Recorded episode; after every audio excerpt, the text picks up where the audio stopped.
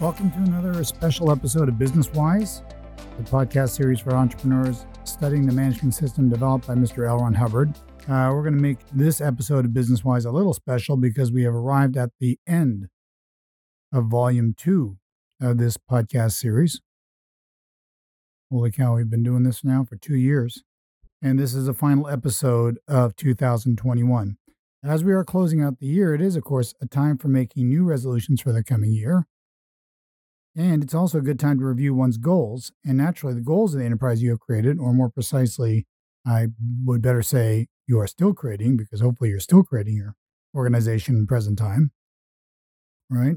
So it's a good time to review your goals and the goals of your enterprise, basically. So in a couple of days, I'm going to re-release as a bonus episode, episode 53 from volume 1 of last year called Quality of Goals and Expansion. So that's a very good companion episode to this one. I seldom re-listen to any of the BusinessWise episodes, but I reviewed it to make sure I'm not going to cover in today's episode something I'd already covered in an earlier episode. So as I re-listened to it, I thought, damn, that's a pretty good episode. We ought to re-release it. So I'm going to release that one probably on Wednesday in a couple of days. Quality Goals and Expansion. I might give it a slightly different title, but it's very relevant to the one I'm going to do today. So you can go back and listen to it after this one, if you like, by searching through the archives, or you can wait until Wednesday when we re-release it. But either way, as I said, it's an excellent companion to this episode, so you should give it a listen when you get a chance to. Okay, now, we need to put more emphasis on this very, very important subject of goals. We really do. Now, we've done a couple of episodes on goals, but it is such a critical subject that Mr. Hubbard even uses it in the definition of management itself. The article we're referencing in today's podcast is entitled An Essay on Management, and it is one of Mr. Hubbard's earliest writings on the subject. It's dated the 9th of January, 1951. It's also one of the longest articles he wrote on the subject that I'm aware of. It's 16 legal-sized typewritten pages. In fact, I could very possibly do a full year of episodes on this one article alone. It's that important. It has so much in it. Oh, by the way, this is also, if you can get your hands on it, a book called How to Live Though an Executive. There it's called Group Goals and Management, I believe. It's a book. I think it's out of print. It will probably come back into print at some point. But anyway, if you get your hands on it, this entire article is there. And Mr. Hubbard uses quite a vocabulary in this article. And the nice thing about that particular edition in the book is that many of these terms are defined that he uses, many historical terms and so forth. But anyway, let me give you from that chapter and from that article a definition of management from Mr. Hubbard. So he says, quote, "Goals and their proper definition are important because they are inherent in the definition of management itself. Management could be said to be the planning of means to attain goals and their assignation for execution to staff." Assignation would be to assign things for people to do. So assignation for execution to staff and the proper coordination of activities within the group to attain maximal efficiency with minimal effort to attain determined goals. End quote. That's from Mr. Hubbard.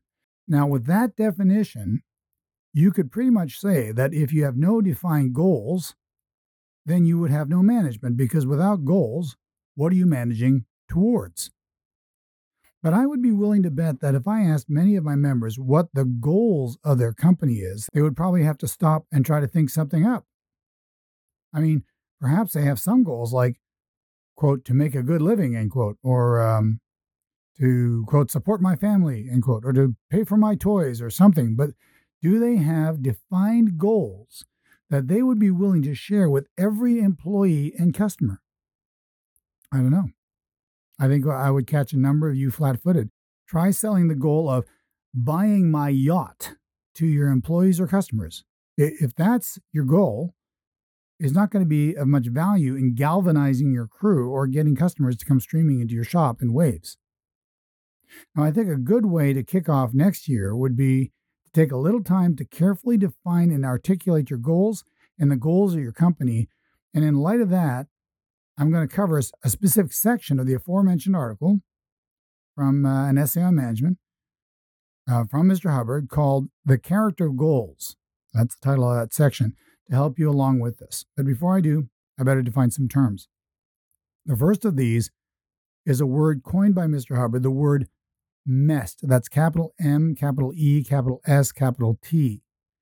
He defines this in the book, How to Live Though an Executive, as, quote, mathematical symbol for matter, energy, space, and time.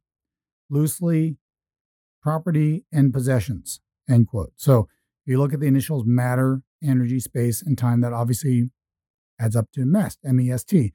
So that's loosely, you could say that's possessions, it's property, it's physical universe. It's the things that are that you can touch and feel, okay, or sense. So that's MEST.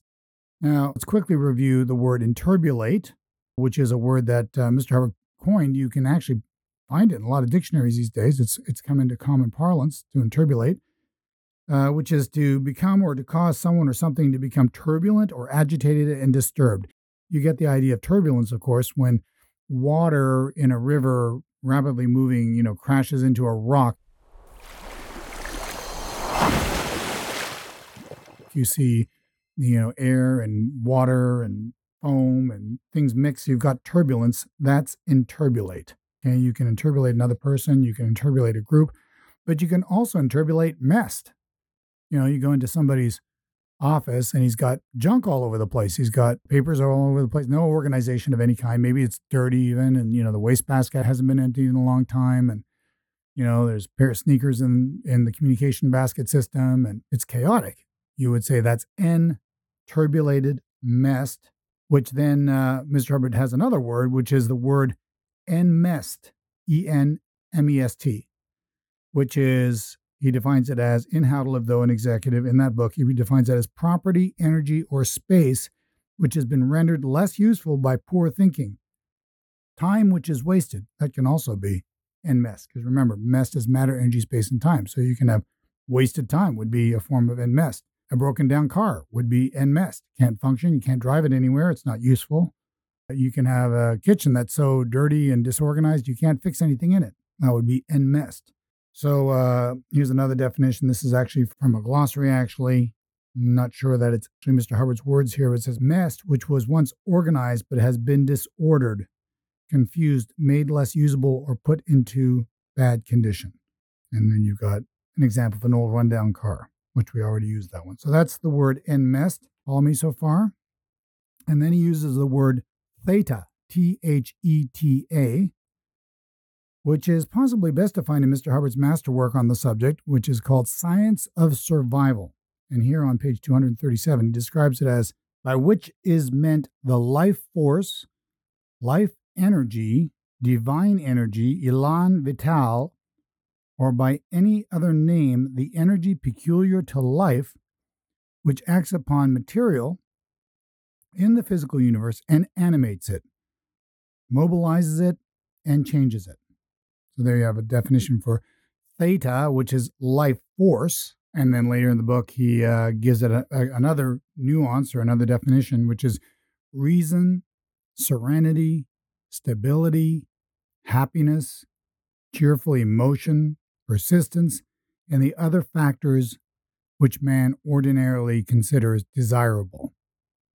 So that's theta, T-H-E-T-A, reason, serenity, stability, happiness, all those things. That's theta. We've cleared up theta. We've cleared up MEST and enMEST. And of course, there's also entheta, which would be enturbulated theta. Just like you have enturbulated MEST, when you get all upset, you may be experiencing some entheta. Somebody gets angry, there's some turbulence there, can you all that entheta.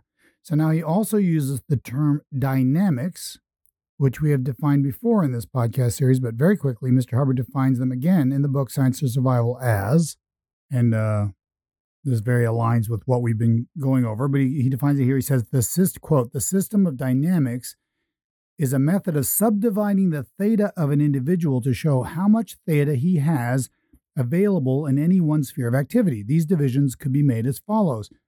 First, the dynamic of self, the urge for individual survival, reason toward individual survival for oneself. So, you know, a person's taking care of himself, he's working out, he's making sure he's keeps himself more or less happy. Then these are first dynamic-oriented type activity. Then you got second, the dynamic of survival through sex and children.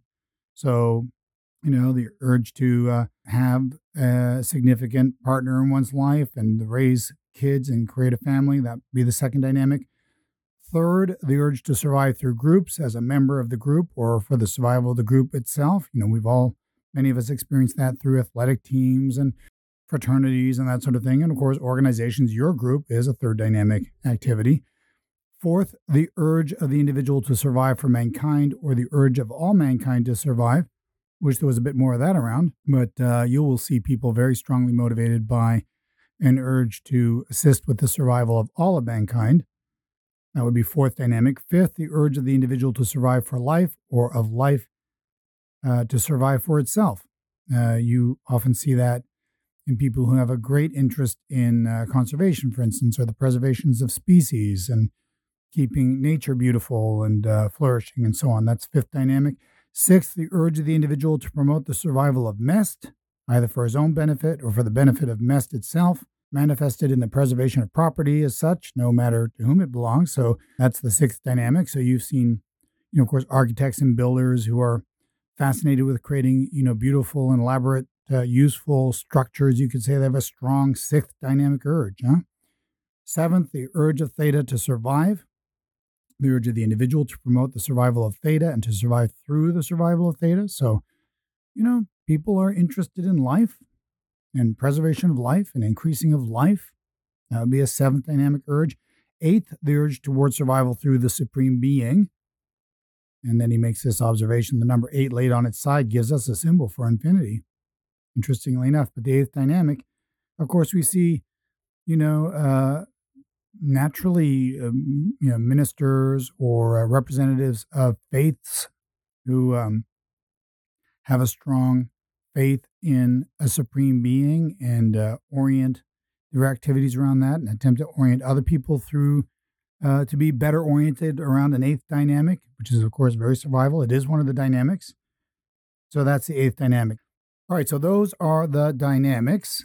And finally, in this article, he uses the word rapacious, just an English word, but let's just make sure you understand it. It means aggressively greedy or grasping. Yes, yes. And derivation is useful. That's from the mid-17th century, from the Latin rapax, from rapere, to snatch. Very interesting. It's from Latin, rapere, to seize, carry off by force, plunder. So that's rapacious. All right, so let's get on with this article then. So I'm picking this up near the beginning of the article. As I say, there's much material here to cover, but I'm just going to focus on one aspect of it, which is the character of goals. And Mr. Hubbard says here, quote, "According to an expert on history, no group ever attains a higher level of ideal or ethic than at the moment it is first organized. This observation should be limited, to be true, to those groups wherein management has been assigned to the dreamer of the dream." Now, I'll take a little pause here to mention that we also did an episode on, I believe it's called "What is a Goal Maker?" That is also based on this article, and you may want to review that one to understand better about dreamers and goal makers, okay? And you might be one, you probably are, so you should listen to that one too. But anyway, back to the article. "This observation should be limited, to be true, to those groups wherein management has been assigned to the dreamer of the dream. For in those cases where the dream was ably supported, the tone of the group remained high and the group continued to be brilliantly effective, as in the case of Alexander," he's referring now to Alexander the Great, the Macedonian who conquered much of the known world in his lifetime, very short lifetime, but a very productive one. "As in the case of Alexander, whose generals did all the generaling, and Alexander, a brilliant individual cavalryman, set examples and pointed out empires. But whether a group has an Alexander or a wild-eyed poet or an inventor doing its goal-setting for it, the group cannot be an actual or even an effective group without such goals for its achievement and without management brilliant enough to achieve those goals. So here you go. You need two things. For a true group to really take some territory, you got to have that dreamer, you got to have the goals, and then you got to have a brilliant management team, which the goal maker might create there and put there, but it cannot be the goal maker themselves. The goal maker themselves is seldom management. That doesn't work very well. You can go back to that earlier episode to discover why, but bottom line is you have to have the dreamer, the goal maker, and the management, which has to be brilliant enough to achieve those goals. And that may be your job to put that management there. So then he goes on to say this is very important because this is going into now the character of goals. So he says, quote, having examined the source of such goals, one should also examine the character of goals in general. There are probably as many goals as there are men to dream them, probably more. Goals can be divided into two categories roughly. The first would be survival goals, and the second would be non-survival goals. So a group could have very survival goals, like, build a flourishing company that, improves the environment, improves the community. That could be a survival goal. You could also have a non-survival goal, like let's just conquer everybody and put them all in slavery and so forth. That would be non-survival. He goes on to say this. Actually, most goals are a combination of both, for goals are occasionally set forth solely for their appeal value, not for their actual value. So sometimes you get, people come up with goals that are just going to keep people motivated. And they're being based on an appeal value, not for their actual value. So he goes on to say, one sees that the goal of a nation, which directs it to conquer all other nations, ends up, after occasional spurts of prosperity, in racial disaster. Such a goal is not dissimilar to the money goal of most, quote, successful, end quote, industrialists or boards. One might call such goals acquisitive goals, entailing almost exclusively the ownership of the MEST accumulated through hard work by others. Technically, one could call these enMEST goals, for conquest of nations brings about the ownership of MEST, which, by conquest, has been enturbulated into enMEST, and which will make enMEST of the conqueror's own land eventually. Okay, so you can look at history. You can look at what happens to the conquerors and the mess that falls under the control of conquerors. A very good example on a more microcosmic basis would be the possessions of a thief or someone who comes by their possessions illegally or through theft or embezzlement. How often does that mess become enmested? It becomes enturbulated. It becomes decayed and filthy, and it's not like in the movies where it's all these beautiful glowing mansions. No, it's if somebody comes by their messed in unethical way, inevitably the mess that falls under their control ends up enmested. So then he goes on to say, rapacious money gathering gains enmest, not messed, and makes enmest of the rightful money of the acquisitor. Such goals, since they tend toward death, are then non-survival goals. Survival goals are good and successful in ratio to the amount of actual theta contained in them, which is to say, the ability of the goals to answer up favorably on a maximum number of dynamics. If you are now, as a result of this episode, contemplating goals, try to get away from goals that are only acquisitive and look for goals that actually enhance across the dynamics. That would be you, your first dynamic, your family, obviously, but how about your employees, your group? How about the people you're serving, your customers? How about the community around you and your country and mankind in general? How about the environment? How about the mess that is coming under control of your control, or the mess that you can influence, the physical environment that you can influence? All these things, if these are taken into consideration when you are selecting and embarking upon goals, you have a far more survival goal versus a non-survival goal. You can say, well, it's not that non-survival. I just want to make a lot of money. I want to have a big house. I want to have a big car. I want to make sure my kids go to college and all that. That's true. It's not particularly destructive, but you would be amazed. Now, I just thought, just out of curiosity, I don't make a study of Elon Musk particularly. I think he's an interesting guy. He's probably a pretty social guy. I've seen a little bit of what he stands for. But I thought just before I did this episode, I would just take a look because I had a pretty strong suspicion that the man had some very specific and expressed goals that were probably highly theta. So I just, looked him up on Google. Any one of you can do this. And here we go. This is recently became the richest man on earth, evidently. I don't know how true that is, but certainly he's very, very well-to-do, right? And here is his mission statement for his company, Tesla, which produces the electric cars. The mission statement is, quote, to accelerate the world's transition to sustainable energy, end quote. Now, that's a mission statement. It's not a goal, but here's the goal of the company.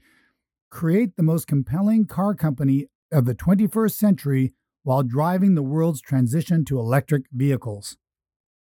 All right, good. And now you can look how such goals and a mission statement, which is we would more or less call that a purpose statement, you can see how this promotes survival across many dynamics and is thus a very theta goal.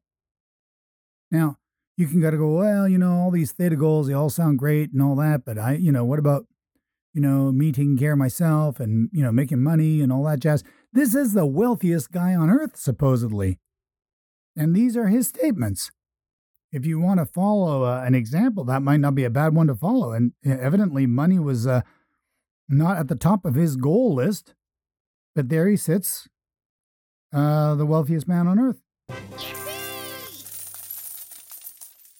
This is a quote from Elon Musk, by the way. I thought that was interesting. I found this in my research. It says here, people work better when they know what the goal is and why. It is important that people look forward to coming to work every morning and enjoy working. End of quote. So that's Elon Musk. All right, there's a good alignment there. And I suspect that there would be. Why? Because the guy is successful. Because the guy, he's not just successful financially, he's creating quite an influence in the world. So there you go.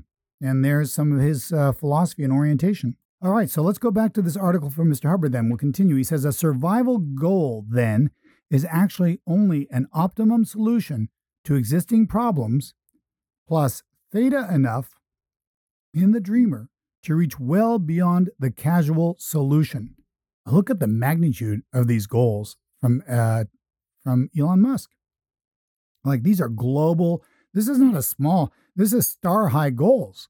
He's got other ones too that really do involve the stars, like colonizing Mars and that kind of stuff. These are big goals. What's wrong with you having big goals? Nothing. You'll grow to the extent that you have established these big goals. And then Mr. Hubbard says, a group best catalyzes on theta goals, not only to a higher pitch, but to a more lasting pitch than a group catalyzed by enMEST goals as in a war. So you can say, well, I drive them all to work because, we're going to build this big old factory and make all kinds of mess. And we're going to have, guns and we're going to have, atomic bombs and we're going to have all this mess we're going to create. And I don't know if that's going to get everybody up in the morning or not. Probably not. It's not that kind of goal that's going to catalyze people. It's not going to catalyze them, the way a theta goal will, So think about that. Survival goal will. So yeah, somebody wants to go out there and conquer another country and rallies everybody up into some high pitch of anger. It's not going to be as lasting. It's not going to be as high a pitch as mobilizing or catalyzing a group based on a theta goal. Mr. Herbert goes on to say, it can be postulated that theta goals could bring about a much higher level of enthusiasm and vigor than the most grandly brass-banded war ever adventured upon.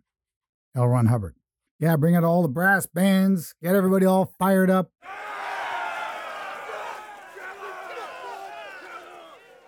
It's not going to be as good. It's not going to be as strong as the theta goals. So there you go.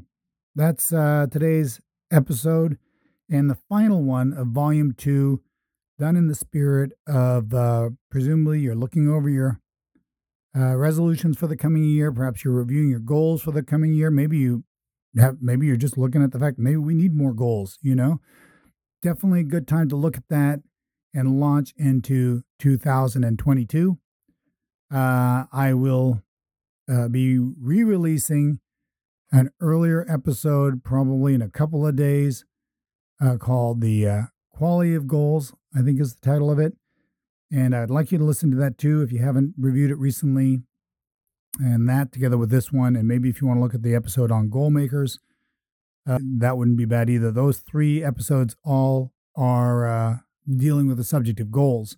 And as I say, what better time of year to review one's goals than at the end of one year and before the launch of the next. So all the best for 2022. Very happy new year. And I will be talking to you next time, next year.